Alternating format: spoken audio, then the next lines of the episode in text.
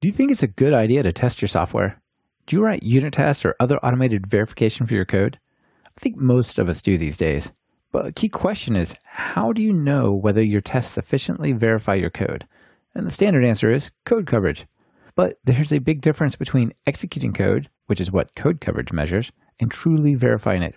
On this episode, we'll talk with Austin Bingham. He created a mutation testing framework for Python that goes beyond code coverage to actually perform this verification. It's a fresh and powerful idea. I hope you enjoy it. This is Talk Python to Me, episode 63, recorded June 15th, 2016. Developers, developers, developers, I'm a developers. developer in many senses of the word, cause I make these applications, but I also use these verbs to make this music. I construct it line by line, just like when I'm coding another software design. In both cases, it's about design patterns. Anyone can get the job done, it's the execution that matters. I have many interests, sometimes. Welcome to Talk Python to Me, a weekly podcast on Python, the language, the libraries, the ecosystem, and the personalities. This is your host, Michael Kennedy. Follow me on Twitter where I'm at mkennedy. Keep up with the show and listen to past episodes at talkpython.fm and follow the show on Twitter via at talkpython. This episode is brought to you by Hired and SnapCI. Thank them for supporting the show on Twitter via at hired underscore HQ and at snap underscore CI. Hey everyone, we have an interesting deep dive into the world of Python testing and Python internals today. Before we chat with Austin about mutation testing and his Python library called Cosmic Ray, I have a few goodies to give away to a lucky couple of listeners. First, Austin and his co author Rob are giving away a copy of their book, The Python Apprentice, as well as two free passes to their online Python course. As always, just visit talkpython.fm and make sure you're a friend of the show to be eligible to win. I'll pick three lucky winners next week. Now, let's meet Austin. Austin, welcome to the show. Uh, thanks, Mike. I'm really glad to be here. Yeah, I'm super excited to share this mutation testing idea that you've sort of manifested in Python. That that's really cool. We'll talk a lot about that. Before we get into it though, what's your story? How did you get into Python and programming? Well, how I got into programming was uh, when I was quite young, I guess, uh, around 10 years old. We had a computer around the house, and uh, uh, it was an old IBM AT or something along those lines. I forget exactly the model. And it uh, could be programmed in BASIC, and that's really caught my attention. My parents got me uh, some magazines and so forth that taught me how to do more complicated things than I could figure out on my own, and it sort of took off from there. Python, I have tried to figure out where I first started using Python, and to be honest, I'm not entirely sure. I think it was around in graduate school, though, so this would have been in the uh, late 90s. Nice. What did you study in grad school? Uh, that was software engineering. This was at University of Texas at Austin, and we were doing all sorts of stuff related to um, artifact traceability in you know large scale software systems. And somewhere in there, Python showed up for a build system or something along those lines, and it really caught my attention. And it, it sort of started there and grew and grew with my career. Uh, and has shown up everywhere since then uh, to larger and larger degrees. So it's something that I've really enjoyed using for the past, I guess, 20 years at this point or so. Yeah, that's that's definitely a while. That's almost from the beginning, right? Not quite, but it's pretty close. Yeah, not quite the very beginnings, yes, it's, but it's been a long time, yeah. yeah, yeah, awesome. So we were in Oslo together, Norway, last week at with a bunch of other speakers and developers at the NDC, the Norwegian Developer Conference there. And I would say that you and I were the the guys carrying the Python flag, if you will, right? There was yes. we were kind of uh, the Python guys in the sea among other types of folks, right? Yes.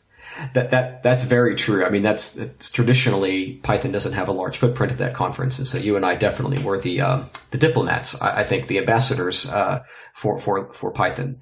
But be, I was surprised at how much interest there was in it among the other delegates. Uh, a lot of people have some, you know, glancing experience with it, and they were, I think, interested to see to learn more about it. So I think it's it's a growing uh, topic of interest, uh, even at not traditionally Python um, heavy conferences and, and venues. Yeah. Yeah, I've I've done Python talks at several conferences that were I would say decidedly not Python conferences and they've been received really really well and I think it's just one one more manifestation or one more piece of evidence that Python is really a growing ecosystem. Yes. Yeah, very much so, and, and it's just gaining in popularity every year. Uh, it's incredible. Yeah, it's it is. I say this a lot on the show, but it's amazing to me that like the sh- the language grew at a pretty respectable but not insane growth rate for a really long time and kind of germinated and then you know just caught fire in, in the 2000s. It- It's cool. Yeah. So Now is the time for Python. Yeah. it is definitely the time. So, well, the reason I brought up NDC is you had a really cool presentation there on this concept, which is a general programming concept. It's available in Java and maybe some other languages. I'm not sure, but called mutation testing. So I've done a lot of unit testing and other kinds of testing. I've heard of genetic algorithms, so maybe it's genetic algorithms. I actually know, seeing the talk, I, know that it's it's not necessarily. Why don't you tell us what mutation testing is? I, I thought it was really interesting. and I wanted to share it with the audience. Sure, sure. Uh, your mutation testing is, um, you can think of it in some sense as a test for your tests. Uh, it's the main goal of mutation testing is to gauge the effectiveness of your existing tests. So if you take the sort of theoretically perfect standpoint that you have a test suite that tests 100% of your functionality, uh, at least in principle, then mutation testing can tell you if your test suite actually does test your functionality. You can find holes in your test system, and it can also help you find uh, code in your code base that isn't tested, and maybe you can just be removed because it doesn't actually contribute to any real functionality. So, mutation testing, as you said, has has nothing to do with uh, genetic algorithms. It doesn't try to search out uh, um, failing test cases or something. It, it's it's a very dumb algorithm. It sy- systematically makes small It's, modifications. it's kind of exhaustive, right? Exactly. It, it's an exhaustive brute force search through a pretty large space um, to try to uh, just trick your tests into passing a mutant. Uh, I mean, the basic idea is that you you make these very small changes uh, to your code base and then run your test suite. And if your test suite passes, then we say that the mutant has survived, and this is what you don't want. This means that your test suite is incapable. It doesn't have the fidelity for detecting the change you've made, which we consider you know, an error. Okay, so but before we get into that, though, I you said something that I thought was interesting. You said you have hundred percent code coverage, and yet your tests are not doing their thing. So I think there's like layers of, or levels rather, uh, of sort of verifying your test. Like you're writing tests, that's level one. You have tests; they exist. it's an existent thing. Yeah, level, level step two or level two of enlightenment would be you have a significant amount of code coverage because without code coverage you could have like a thousand tests but they could all be about some small useless part of your app and the important core section like might actually not be tested but this supposes you're kind of you're at level two enlightenment right you you have tests you have good maybe not 100% but you have pretty solid code coverage and now you want to say is this actually there's a difference between executing code and verifying code, right? Right, and this this is a really important distinction that that mutation testing uh, gets to the heart of, which is, as you say, you could have 100% coverage in the sense that your test suite causes 100% of your instructions to be executed, however you define that that instruction you know set. Um, but it doesn't tell you whether or not traditional coverage doesn't tell you whether or not your tests are verifying the functionality. So um, you could have a glaring defect in your uh, program that your test suite is exercising but not actually verifying. And mutation testing goes to the next to the next level and tries to tell you if your test suite is actually verifying functionality, if it's if it's capable of detecting actual errors, and if it's not, then we say that you need a more powerful test suite. Uh, that's the kind of the whole point of mutation testing. It's it's this sort of adjunct uh, to an existing test suite. And, and just to, to, add on that, I mean, th- this question of 100% coverage, um, no matter how you slice it, is a really hard thing for most projects to have. In fact, most projects in the in in, in, the, in the world don't have anything close to 100% coverage. But mutation testing can still be useful even with uh, systems that don't have 100% coverage. It just is going to throw up a lot of um, initially, at least, throw up a lot of flags telling you that you're you have problems where you just don't have tests yet. It's it's not a it's not a it's not a uh, technique that can just be used on systems that have 100% coverage already. I guess that's my point. That's good because that means it would have been excluded from quite a wide bit of code out there, right? Yeah, nobody would be able to use it. Yeah, that's that's the truth. Yeah. Right. Okay, so you had there's some really cool ideas here. You're talking about a mutant. This this is the idea of like changing your program, introducing some mutation. And it's just some find almost randomly find a spot make a change and see what the effect is because theoretically you should be able to detect this change with which broke something presumably by changing it, right?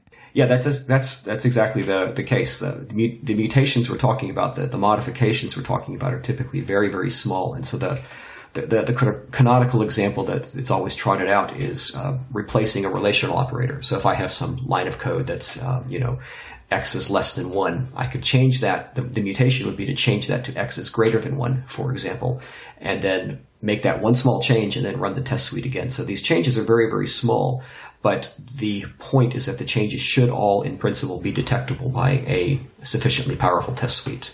Okay, I that that sounds like that would be true most of the time, but I think there might be some cases where it, it might not be detectable. Before we get into that, though, I want to I just want to clarify for the listeners: you're not the one doing the mutations, right?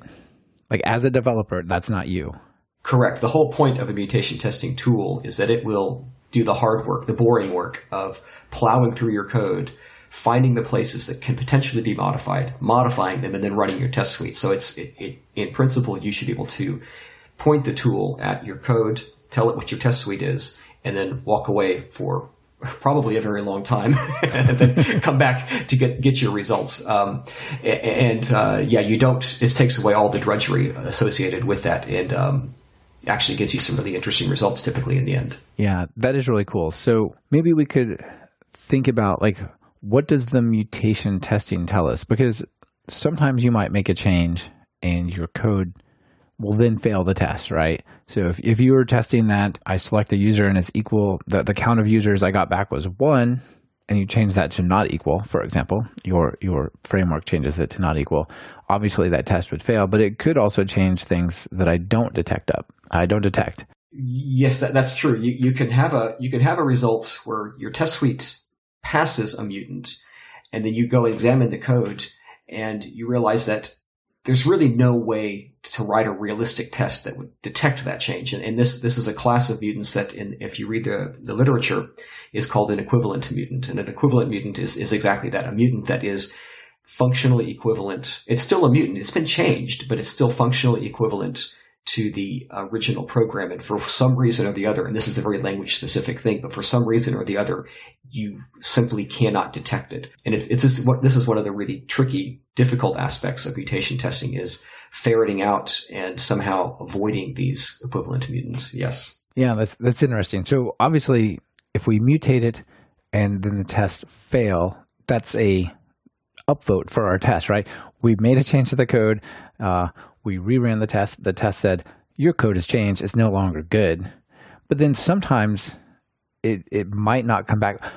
Is it possible that if like you change some kind of like while loop condition, it could just go forever? That, that's entirely possible, and this this is um, yet another class of, of complexities that we have to deal with in mutation testing. Um, the, uh, these um, mutants that well the, the, great example the canonical example is what you said. They go into an infinite loop. So if i change for example um, one, one mutation would be to change a break to a continue. And if you do that then you typically create a situation where an infinite loop is very very likely because you've you've taken a place where your code is in the exit condition and then where it wants to break. And you said no don't break. Continue the loop. And it's going to stay in the exit condition and just kind of continue forever.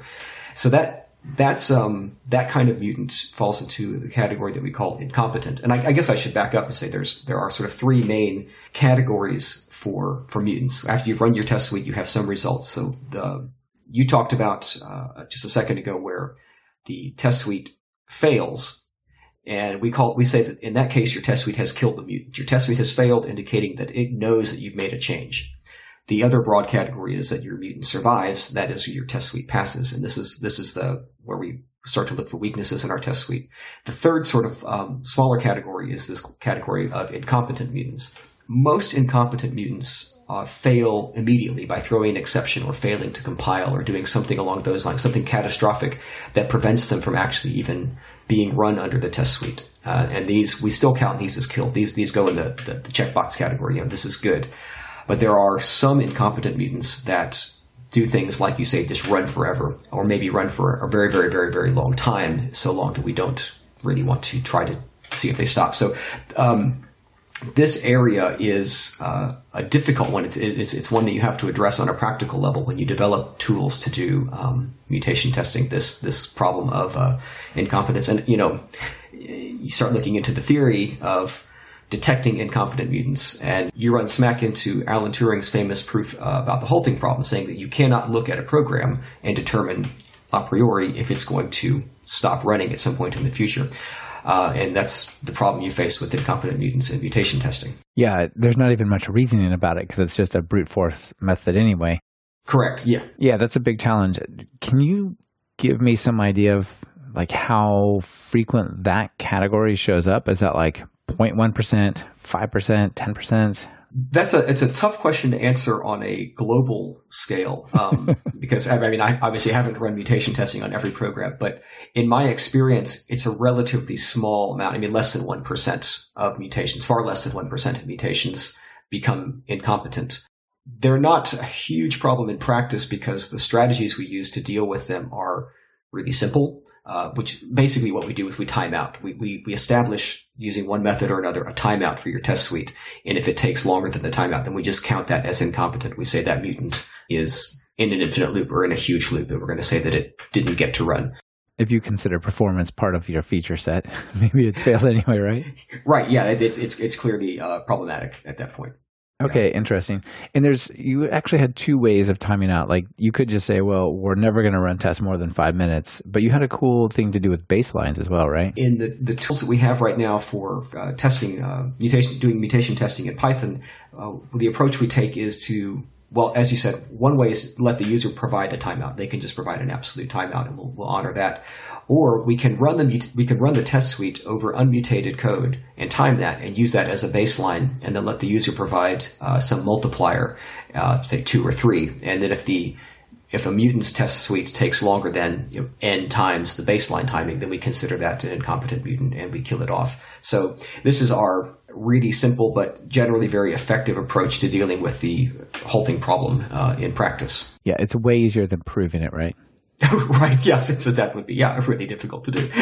yeah, nice. Okay, so we have obviously the the case where the mutant is killed. We have this incompetent mutant, which we kind of can't really deal with. But then we have the more challenging case. It's maybe the interesting case, you would say, where you've changed the code, you run the tests, and the tests all still pass. Right? So that there's a couple of conclusions you could draw from this, yeah? Uh, well, yeah. If if if you've made a mutation and the and the um, and the tests still pass, then you you have a, a couple of things to to look into. Uh, one possibility, the, the, the, standard thing that happens in that case is that you just don't have enough tests. You need more or better tests because you, you have some change that was undetected by your test suite. The other very common, uh, although the less common, but still quite common case is that you have code in your program that doesn't need to be there anymore. It's, it's extra code that doesn't contribute to any functionality. So your test, in that case, your test suite is, is perfectly good because it's testing the things it needs to be testing, the, the, the important functionality of your program. But you've got bits of code that can be mutated but aren't being tested, so you should yank those bits of code out. If you if you view code as a liability rather than you know something important to keep around, you can just get rid of it at that point. The third possibility, and this is really a subcategory of the first, is that we come back to this notion of equivalent mutants, mutants that they have been changed our test suite hasn't detected them, but there's no practical way to write a test for those. And there's all sorts of interesting examples of these. Um, they're a, a, bit difficult to describe, perhaps uh, purely without you know, without showing some some code. Speaking of showing, the all the videos of the sessions, including yours and mine from NDC, will be on online shortly. And so as soon as they are online, I'll put a link to your presentation so people can go back and see it. But yeah, it is tough to talk about um, code examples on the on audio, right? Yeah, it's quite difficult. I, but if uh, for Python, I think I could probably describe the the dunder main um, example. Yeah, go for it. So one equivalent mutant that um, you know in retrospect is quite obvious, but I hadn't really anticipated uh, is uh, the, the, the standard idiom in Python of using dunder name equals dunder main to to set up your your main block. You know when you're writing a program. Uh, but of course, if you've got that in your in your um, program and you have any kind of code in that block that can be mutated, the mutation testing suite will mutate that code. But of course, that block is never executed in a test because it's not it's not accessible inside a test because dunder name does not equal dunder main in that case ever. So you, you have this really interesting case where you have this whole body of code that's really important to your program in, in, in, a, in a way, but that cannot be tested and, and, and never will be tested. So that's that's the flavor of, of, at least some equivalent mutants. But one of the joys of equivalent mutants is that when you find them, you have these aha moments almost every time because they they um, they're they're surprising, they're interesting, and they kind of make you scratch your head a little bit. Uh, and so it's it's one of the I guess you might say strange joys of mutation testing. yeah, that does sound uh, sound pretty interesting. It definitely gives you some some insight you probably wouldn't uh, normally get.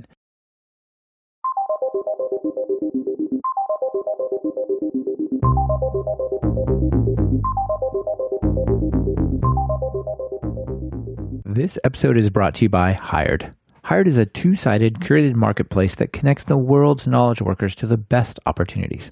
Each offer you receive has salary and equity presented right up front, and you can view the offers to accept or reject them before you even talk to the company. Typically, candidates receive five or more offers within the first week, and there are no obligations, ever. Sounds awesome, doesn't it? Well, did I mention the signing bonus? Everyone who accepts a job from Hired gets a $1,000 signing bonus. And as Talk Python listeners, it gets way sweeter. Use the link hired.com slash talkpython to me, and Hired will double the signing bonus to $2,000.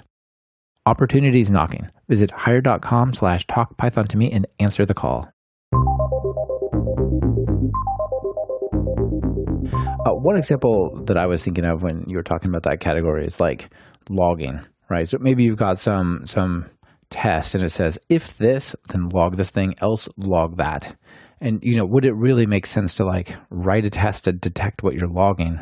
Right, that's a really good point. I mean, most uh, a, a, large category of equivalent mutants are exactly of that flavor that they're the, the changes caused by the mutation are things that you in principle could test for, but you never would because there's no reason to do it. They, there's no, uh, there may be no business reason to do it. There may be just no practical reason to do it depending on what values are driving your, your project. Um, and so you end up not ever writing tests for those. And one of the challenges of mutation testing, uh, uh, of writing mutation testing tools is allowing your user to specify in some way, shape, or form that mutations should not be performed on certain bodies of code for various reasons. And, and this is um, something that uh, all the tools that, that do mutation testing have to account for in some way, shape, or form. Okay. So I'm going to hold my question on like how you deal with that until we get to your framework. okay, good. because because that is a really interesting problem, and I, I want to dig into it. But before we do, like, could you give us some? You know, you talked about the the sort of the basic changes. Like, if if you got a less than, change that to a greater than. There's there's a whole variety, uh, different types. There's like language agnostic changes. There's changes you can make that affect object oriented programming. Can you give us like a sense of, of those?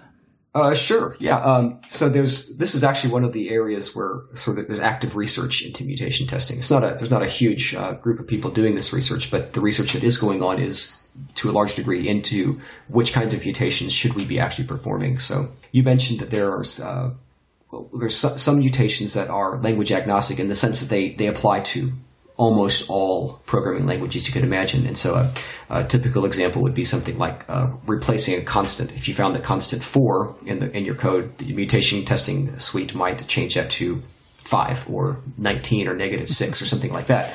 So this is, you know, it's an obvious change that, I mean, it's, it's, a sort of blatant change. It should be obviously testable.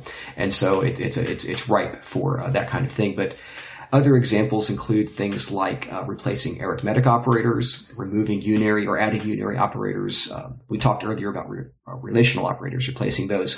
And all of these um, sort of fall into uh, they, they, they're, they're broadly applicable. You could see them being applied in a functional language or an OO language or you know, any other you know, procedural language, whatever, whatever kind of language you happen to be working on. But some research has looked into uh, mutations that are specific to, for example, object-oriented languages. Uh, most, uh, well, not Python, but a, a lot of object-oriented languages have uh, access modifiers, for example, private, public, protected, and so forth. And so one really clever and interesting um, mutation is to replace public with private, or vice versa, to basically go in and, and mess with the access modifiers and see if that is detected by the test suite. Often that results in something that can't compile in C++, for example, if you changed, you know, public to private, that would probably break compilation of, of, of many programs. But changing private to public It's hard to say. Um, that's that's actually very very difficult to test for. Other examples uh, of OO specific uh, mutations would include, for example, changing base class order. This is another one that that can have really dramatic effects on what your program does, or in other cases, it can have absolutely no effect whatsoever. So you can you could see how changing base class order in Python, for example, could have completely undetectable, almost completely undetectable change to a program. The only way to detect that would be if you had a test that was checking base class order, was checking the MRO for the class. And of course, nobody's going to write that test. And I'm not advocating that anybody write that kind of test. That's not the kind of code you want to write. That's for sure. right. It's a complete waste of time. So, um, so that, that, that's a, it's a, I think a fairly enlightening example of the kinds of problems you face doing mutation testing. As, as elegant and interesting and straightforward as the approach sounds, there are these really difficult, thorny edge cases you have to deal with. Uh, other branches of research into, uh, for example, functional muta- mutations for functional languages, and the, the classic example there a lot of Haskell-like and F-sharp-like languages have pattern matching, for example, on their functions, and changing the order of pattern matching is a, is a common mutation you might perform on a language like that. And that, that again is another area where sometimes changing the order makes a huge difference, and sometimes changing the order makes absolutely no difference. And in those cases, I actually don't know how you would test for them because they're undetectable unless you have introspection and you have you know uh, reflection capabilities you actually go in and do the kinds of tests I talked about a second ago that you would never write. So it's it's a fascinating field to uh, to, to, kind of dip your toe into, and, and the papers are pretty accessible if you want to read about these kinds of things as well. It sounds to me like one of the major challenges that you're going to run into as for any almost any reasonable sized program is that it's going to be really slow, right? Because you're looking at basically every permutation of all the operators in you know inheritance method. It's just there's a crazy number of things in play here right? That's absolutely true. I think the the single biggest practical problem with mutation testing the single biggest practical roadblock for using mutation testing is that it takes a long long long time to do. Um, if you consider the possibility of having you know dozens or uh, you know a hundred operators, the you know uh, kinds of mutations that you might make in your code, and you have a large code base, you know hundreds of thousands of lines of code is not uncommon uh, in, in, in, valuable systems, uh, or even not very valuable systems for that matter. And then you consider the fact also that a test suite might take a considerable amount of time to run. So you you you have this uh, triply nested loop of uh, you know, the operators, the places those operators can be applied, and the amount of time it takes to run your test suite. And you're talking about, you know, if you do the math, you can find on some systems that adds up to years. I mean, literally, it's it's not something you can do um, on a practical basis for all your code in any way, shape, or form. But there are some strategies that we can apply to um, try to deal with that. The most basic strategy is simply to parallelize. For, for all the problems we have with long run times in mutation testing, the, the saving grace is perhaps that it's embarrassingly parallel. Uh, you can run each mutation slash test suite run in a completely separate process all at the same time if you want to, and the, it won't, ref- won't affect the results. So you could, in principle, go to you know, Azure or, or Amazon and uh, rent for five minutes, you know, 10,000 or 100,000 machines or whatever they'll let you get, run all your tests, and then be done with it. But that's not something that uh, is probably economically feasible for most people. So other approaches that there are to, to dealing with this, um, well, there's not that many other approaches that, that, that I'm aware of, but one is another form of baselining. We talked earlier about baselining for your uh, timeouts, uh, you know, when, when, to kill the test suite and call it a incompetent. Another kind of baseline that you can do is to run a full test suite with all your all your operators over all your code and get those results. And then when, as you start making changes to your code base, only run the tests that you know work and exercise modified code, code that you've changed. And that way you can drastically reduce the scope of the, uh, the number of tests you need to run. And that, that drastically reduces the number of operators that get applied, the amount of code space that get, can be potentially modified, and so forth. Also, you can all, you can tell your mutation testing system to only mutate code that was modified. So basically, we're, we're analyzing deltas, analyzing our, our git diffs, so to speak, and saying only run the tests that we know could possibly have an impact or be impacted by the changes that were made.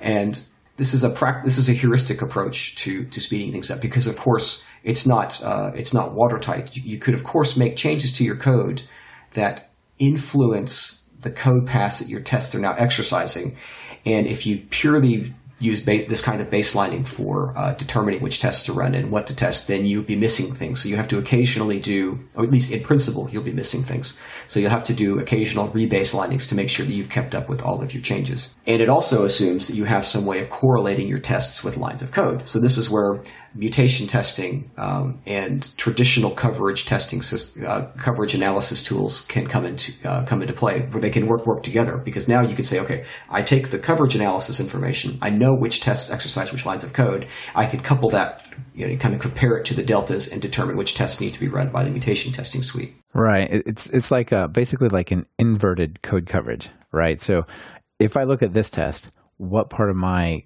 code in my real app changed or or somehow was affected by running this test, right? And so that's the, you could just focus on say like ten lines of code, or probably way more than that, but focus it in on that area, right? Exactly, that's the point. Is is drastically reduce the, the the, space, and if I think in principle you could get this down to where you could run things fast enough uh, that you could do it on every commit or, or bundles of commits rather than once a week or something along those lines, which may or may not be desirable, but it's an interesting goal um, from a tool developer's point of view. Yeah, it's definitely an interesting goal. One of the things I was thinking of, of as you said this was is this a thing that needs to run on say every check-in or every time you want to run your tests because if you have a good set of tests hopefully your tests are actually catching your bugs and this feels to me like a validation of your tests rather than it seems like it, it, could theoretically run less often and still be really valuable. I think in practice you're right that it doesn't need to run on every check-in, but if you're working on a team that wants perfect code coverage, for example, and that requires, say you have a policy on a legacy code system that any change you make needs to be backed up by tests, which is a common thing to do with you know existing legacy systems uh, that are trying to improve their their lot in this world. Um, you might have that policy. This is on every commit uh, whatever changes you've made need to be backed up by tests. And this is a good way to verify that. Um, and not, not to verify just that you've made tests, but to verify that the tests you've created actually test the, it test the functionality correctly. And so if you can make mutation testing fast enough, you could actually enforce that kind of constraint in a, in a pretty strong way. And that's an interesting, interesting thing. Yeah, that is quite interesting because my experience is there's a massive difference among team members on their level of embracing testing and how much they run the test. Like some people are really into it. Some people only run it if there's something making them run it, basically. yeah, right. yeah, yeah, that's that's very true. And so you can uh, now you have a new stick to you know, beat people around the head with if you have mutation testing in place. nice. So let's make this. Uh, let's bring this down to Python. Let's make it concrete. Let's talk about this thing called Cosmic Ray that you created. Okay, yeah, Cosmic Ray is, um, as you just hinted, it's a mutation testing tool for Python. I should say it's not the first mutation testing tool for Python. There were a few available when I started writing it, but none of them were work. They didn't quite work the way I wanted, or they were unmaintained. And really, this was an interesting project in its own right. So this started out almost as just a a fun thing to do. Uh, and it turned out to be a really fascinating project all around. But Cosmic Ray is um, it's a system for finding, uh, searching through your, your Python code, uh, finding places to mutate, making those mutations, and then running your test suite. Um, and it's a, a, fairly young project, and it uh, has quite a bit of work left to be done on it, but it has produced some results already, so it's it's it's uh, looking quite promising. It's about, about a year and a half old, I think, at this point, and really has only been used by me and a few you know, sort of close, trusted friends.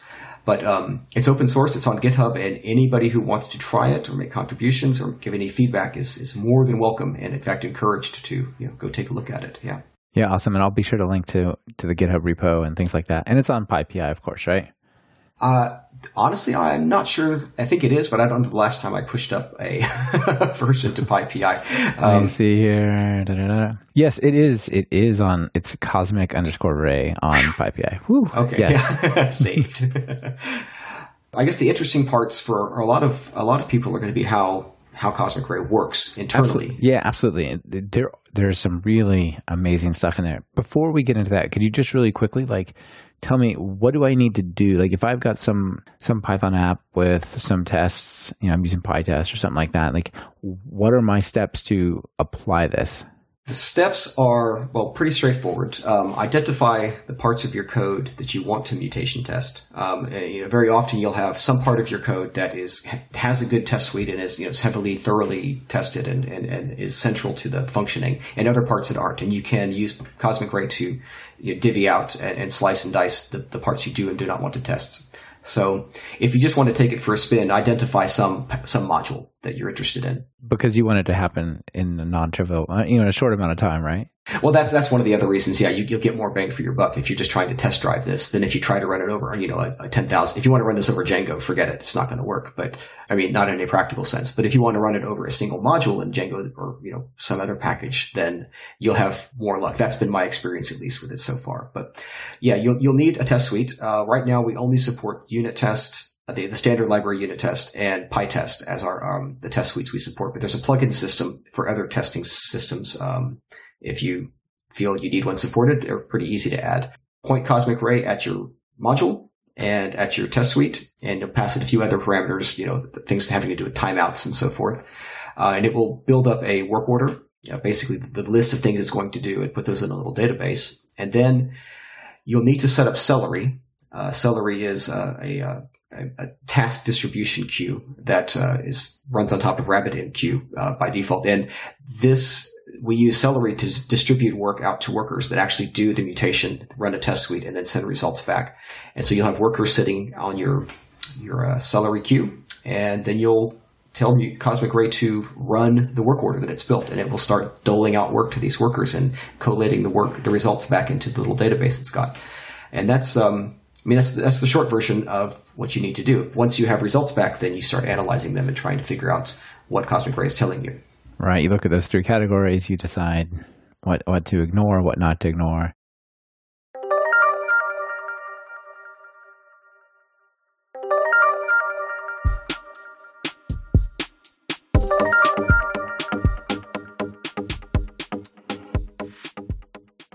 Gone are the days of tweaking your server, merging your code, and just hoping it works in your production environment.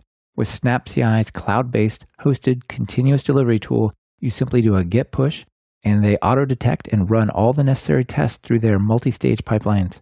Something fails, you can even debug it directly in the browser. With a one click deployment that you can do from your desk or from 30,000 feet in the air, Snap offers flexibility and ease of mind. Imagine all the time you'll save. Thanks SnapCI for sponsoring this episode by trying them for free at snap.ci slash talkpython.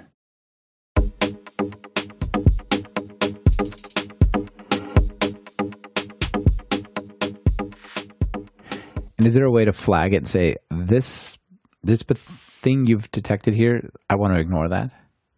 Not yet, and this is actually one of the big open areas for development is how do we let users specify exceptions effectively? How do we let them say, don't make this mutation on this line of code, or even more coarsely, don't make mutations on this line of code? Uh, because we, we need that kind of thing because of the problems of equivalent mutants and, and so forth that we have no real solution to right now, there's some thought about the direction to take this in, you know, how to deal with it. Um, if you look at tools like Pylint, they have great systems for putting essentially work orders into the into comments in your code, telling Pylint, you know, please don't apply rule such and such to this line of code. We could probably apply the same kind of technique to Cosmic Ray, but I'm not sure yet if that's better than having some extrinsic de- description of exceptions. It's it's basically an open question, and if anybody has ideas or wants to take a swing at it, that's this really is one of the big things that we need to sort out soon. Let's look inside. Basically, you point Cosmic Ray at your module, and you say, "Go shred this thing," and for every shred that you create, go run the unit test. Right? That that's exactly right. Walk, walk us through the internals there. What, there. There's some interesting stuff you're doing. Well, uh, the, at the core of all of this is uh, the the standard library module AST. AST is short for what's an acronym for Abstract Syntax Tree. An abstract syntax tree is just a programmatic structure defining the, the a program, this, the syntax uh, uh, in your source code. When Python parses your source code, it produces an abstract syntax tree, and then you can access this looking at the different nodes in the tree, you know, looking at the, the different parts of your program, and not just look at them, but you can also change them. So what AST allows you to, allows us to do in Cosmic Ray is load up your source code. We literally read your source code from your .py file and we pass it into a parse function, which parses the source code into the abstract, abstract syntax tree. And then AST has other components which allow us to walk down that tree and if we want to make changes. The details of exactly how it does that I, I, it might be difficult to talk about operators and things like that in too great of detail. Yeah. So, well, ba- basically, you, you get this abstract syntax tree, and then you start applying your transformations to it, right? Your your mutations, if you will. Yeah.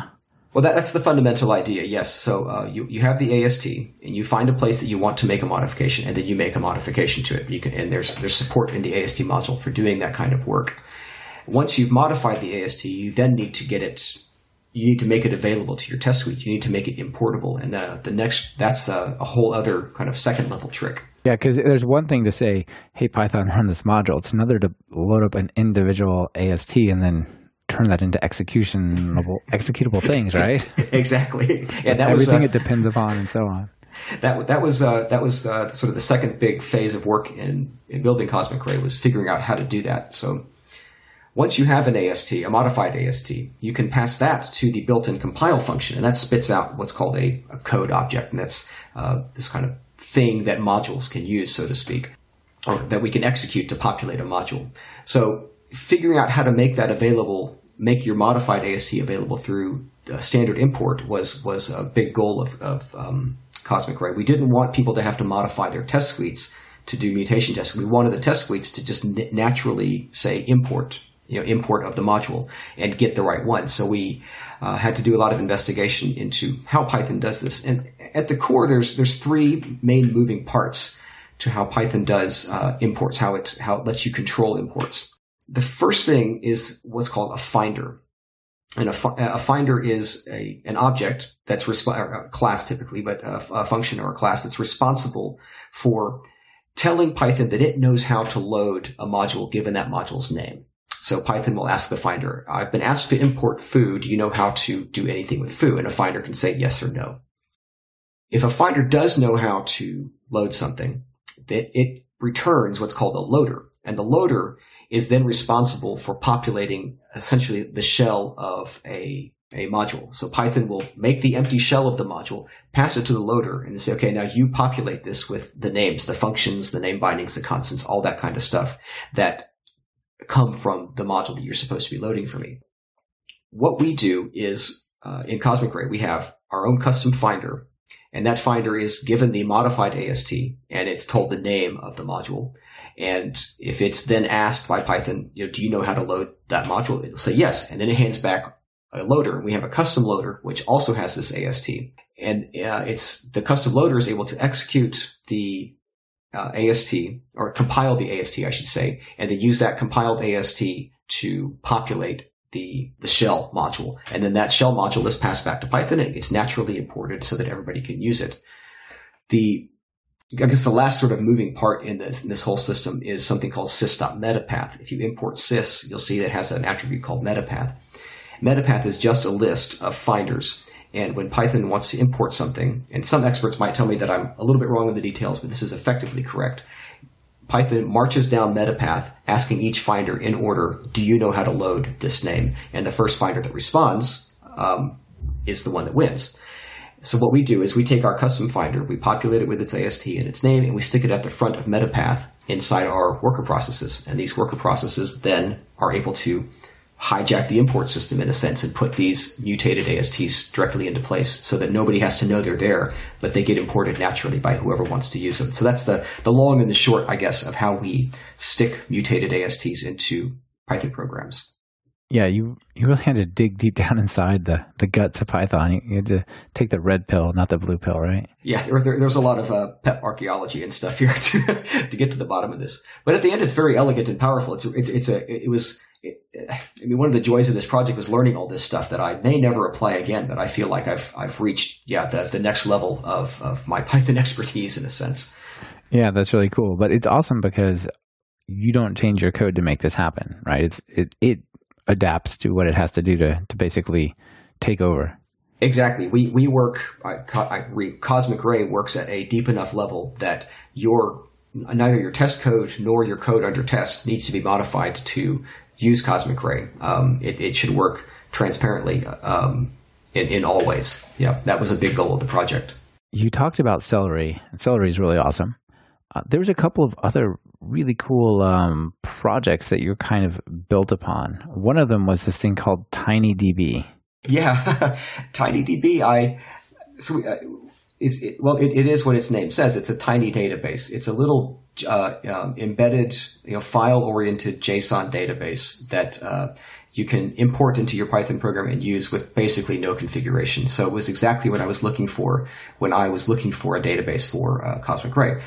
Uh, what we use the database for basically keeping track of the, the work order I described earlier. When we, you know, the, the, first thing you do in a mutation testing run is figure out what it is you're going to do and write all that down. We write that into the database. And then as the results arrive back via Celery, we stick that, the results back into this database. So TinyDB is, um, something that's worked out really well for us so far. Um, and it was, as I said, super easy to use and it's stuck around so far. I, I have a feeling that it's going to end up being a bottleneck in larger projects.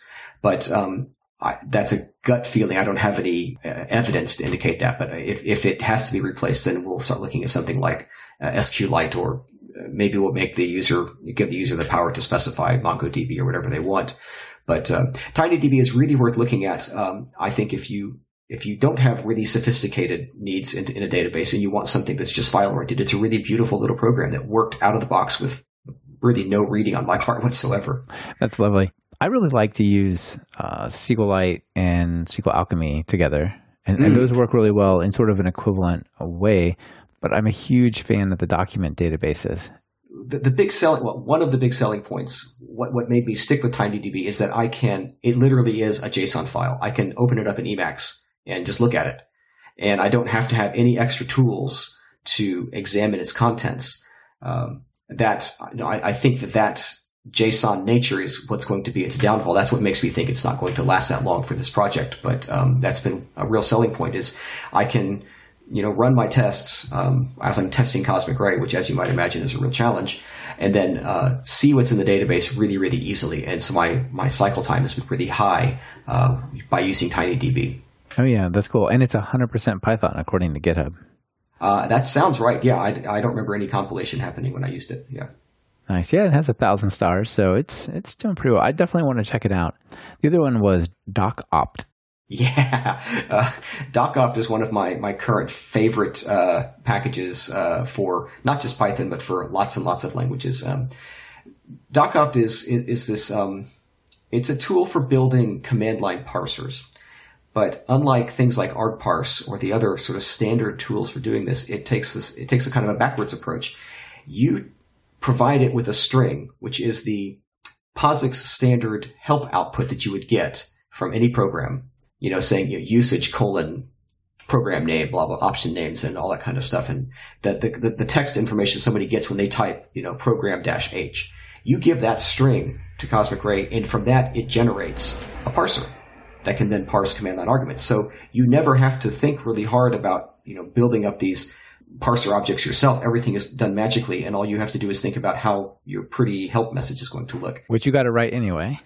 Which, which, yeah, you you either have to write or have to get generated by some other tool. But uh, this this has this has the neat effect that embedded in your code somewhere is your full help message.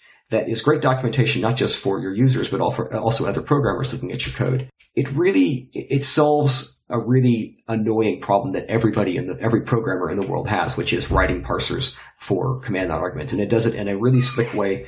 And what's inter- one of the interesting things is that I didn't know this until I looked at DocOpt is that there actually is a POSIX standard for, for these help messages. So it, it can rely on an actual existing standard for defining these things, which is really cool. That is cool. Actually, that's the first way that I had heard of that there was a standard was by learning about DocOpt. Like, wait, there's yeah. a standard for the help message? yeah. Interesting. I, I, highly recommend that anybody who has, who has to write command line tools and who hasn't tried DocOpt, take a look at it. It's it's it's really addictive, and you can produce really really powerful um, command line parsers. You know things like um, like you have with Git, you know sub command based uh, tools and stuff. I guess the other interesting thing about DocOpt is that while it was it was originally written in Python, the original the canonical implementation is Python. It, it exists now for something like thirty languages. Um, so if you're a sometimes C sharp developer, sometimes Java developer, sometimes whatever developer, you can continue using DocOpt in those languages as well. It's um, a neat project from that point of view, something that uh, you don't see a lot of. Definitely means the idea of it resonated super well, right? Yeah, yeah, it did. Okay, so we're getting kind of near the end of the show, and I, I wanted to ask you. You know, you have a, a company called Sixty North, right? That's correct. Yes. Yeah, you and Robert Smallshire, is that right? That's right. Yes. Yeah, you guys Norway. work together. Yeah, you guys are up in Norway, which is why I ran into you in Oslo. That's, That's that's right. awesome. Although we also seem to run into each other in London. So Yeah. what do you guys? Yeah, what do you guys do there? Uh, well, 60 North, uh, we're not terribly pigeonholed, but we do do a lot of Python work. We uh, do consulting, training, uh, some some development of our own as well. Uh, we have um, we- we've made some courses for Pluralsight. So if you if you go to Pluralsight and you look for the Python training courses, we have the, the Python Fundamentals is our first course, and Python Beyond the Basics, which is sort of the the next step, intermediate level, is there, and we're working on a third one, which is uh, uh, Advanced Python. I think is the official name, and that will be out by the end of the year, hopefully. Okay, yeah, you and I were both very passionate about online courses. Uh, tell me what is what what's in your intermediate and your advanced courses. Oh, I'd have to stretch my brain to remember exactly the contents of those courses. But um, I know the intermediate course, we start getting into things like decorators, uh, class properties, some of the more the, the details of classes beyond just you know uh, uh, functions and methods. here's how you define a class and add fields to it. Right, yeah, getting getting beyond that, a couple things that are beyond the basics. You'd be surprised at how many things there are that go into the basic course that are really, really basic. And I mean, the, the, the course is quite long and doesn't really scratch the surface of Python. So anything uh, like like I, I mentioned, uh, decorators or uh, Probably lambda, lambda expression type thing. I think Lambda's in there, context managers, um, implementing a lot of the Dunder magic methods, that, that kind of stuff is in the intermediate. And then the advanced class is where you start to get into things like what we talked about earlier, finders and loaders, um, or you start getting into uh, meta classes and really, you know things that uh, we we classify to a degree as things you might do once a year instead of things that you do every day uh, as a as a professional Python programmer. I mean, finders and loaders. I programmed Python for 20 years and never used it, but it's an interesting and important part of the language, so it needs to be in there somewhere. Yeah, and once you understand it, maybe you don't use it often, but knowing the mechanics helps you understand a lot of things often at that level. Yeah, and you, you know you have that in your pocket, and so that that might be the most elegant solution for some particular problem you face, rather than some horrible hack you would have to come up with otherwise. So, it's um the advanced stuff is for people who are you know, using Python a lot and uh, need to find the best solutions and really understand the inner workings of, of the Python runtime. Yeah, cool. So if you guys have a Pluralsight subscription, go over there and type in Python in the search box, and you'll find Austin. Yeah, yeah. Nice. And you also wrote some books too. We do have some books. Yeah, we have uh, the, the books are based uh, largely on the same material as the Plural Pluralsight courses, and the first one is I think ninety percent done now. It's on LeanPub. It's called The Python Apprentice. Uh, the second and third books, the, the Python Journeyman and the Python Master, are in the works and will be published probably not this year, but uh, soon. And since they're on LeanPub, you, you can you know get the early version, and we'll keep sending you updates as we make updates to the books. But um, if you prefer if you prefer books, these are available as uh, I think PDFs and Mobis and EPUBs on on the LeanPub site. Nice. And that's self publishing, right? That's that is self publishing. Yes. Yeah, very cool. I'm a big fan of self publishing. So I, I like to see when people are succeeding with that. That's great. Yeah. So I'll be sure to link to those, all, all those things in the, the show notes as well. Okay, that'd be great.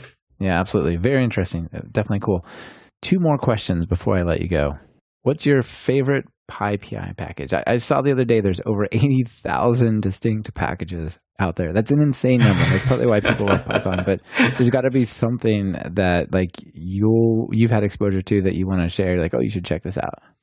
Well, it's I'm gonna, it's going to feel like a bit of a cheat, but DocOpt. DocOpt is is one that I once I learned about it, I started using it on almost every project I um, I use. Uh, I, but I know that it's not that well known. Uh, it's not as well known as I think it should be. So I, I will, I'll just put a you know a, a second vote in for DocOpt. That's that for my money. That's that's the that's the tool I keep going back to in, in PyPI every time, and it should be more widely known and um, more widely used because it's awesome.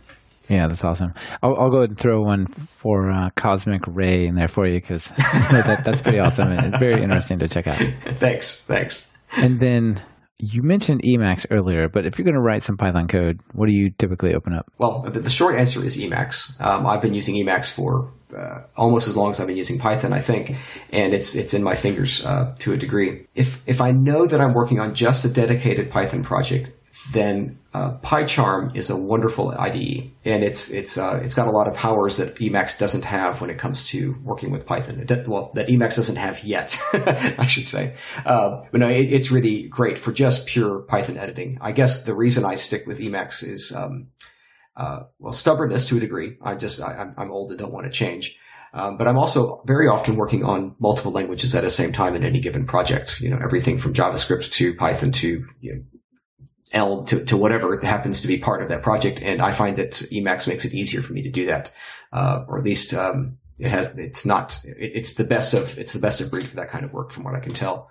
And, and honestly, Python as an Emacs IDE is pretty good. Um, you can do all sorts of fancy stuff in there if you want to spend the time to configure it. And if you use a package like, or uh, an Emacs, a canned Emacs configuration like Spacemacs, uh, you'll find that you get pretty sophisticated support for things like completion right out of the box. You, know, you get Jedi support and things like that.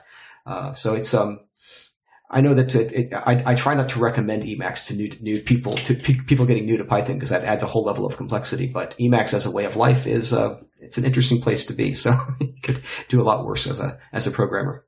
So, uh, any final call to actions for all the listeners? Well, you, you got the mic.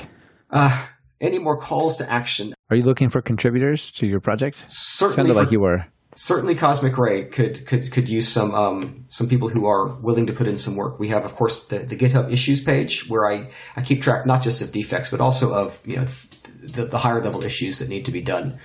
Um, I mentioned earlier that we have this uh, this pressing need for um, being able to embed exceptions and processing instructions in our code so that uh, Cosmic Ray can know to not do certain kinds of mutations. And that's a that's a big project that um, somebody might be able to take on.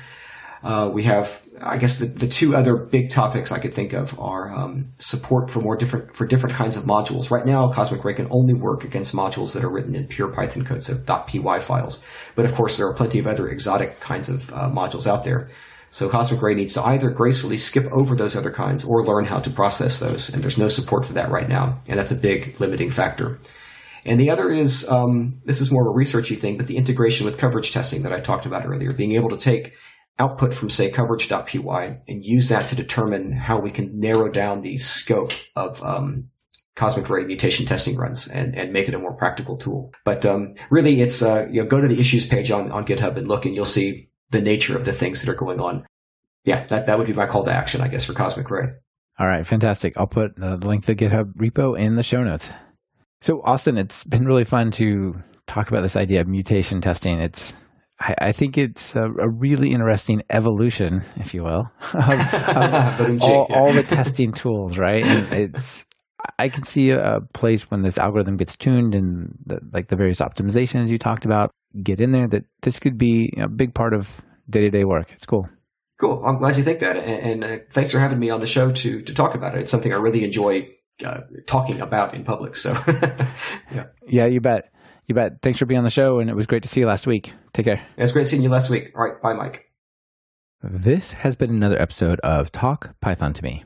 Today's guest was Austin Bingham, and this episode has been sponsored by Hired and Snap.ci. Thank you guys for supporting the show. Hired wants to help you find your next big thing. Visit hired.com slash talkpython to me to get five or more offers with salary and equity presented right up front and a special listener signing bonus of $2,000. Snap.ci is modern, continuous integration and delivery. Build, test, and deploy your code directly from GitHub, all in your browser with debugging, Docker, and parallelism included. Try them for free at snap.ci slash talkpython. Are you or a colleague trying to learn Python? Have you tried books and videos that left you bored by just covering topics point by point? Well, check out my online course, Python Jumpstart by Building 10 Apps at talkpython.fm slash course to experience a more engaging way to learn Python. You can find the links from this episode at talkpython.fm slash episodes slash show slash 63. Be sure to subscribe to the show. Open your favorite podcatcher and search for Python. We should be right at the top. You can also find the iTunes feed at slash iTunes Google Play feed at slash play, and direct RSS feed at slash RSS on talkpython.fm. Our theme music is Developers, Developers, Developers by Corey Smith, who goes by Smix. You can hear the entire song at talkpython.fm slash music.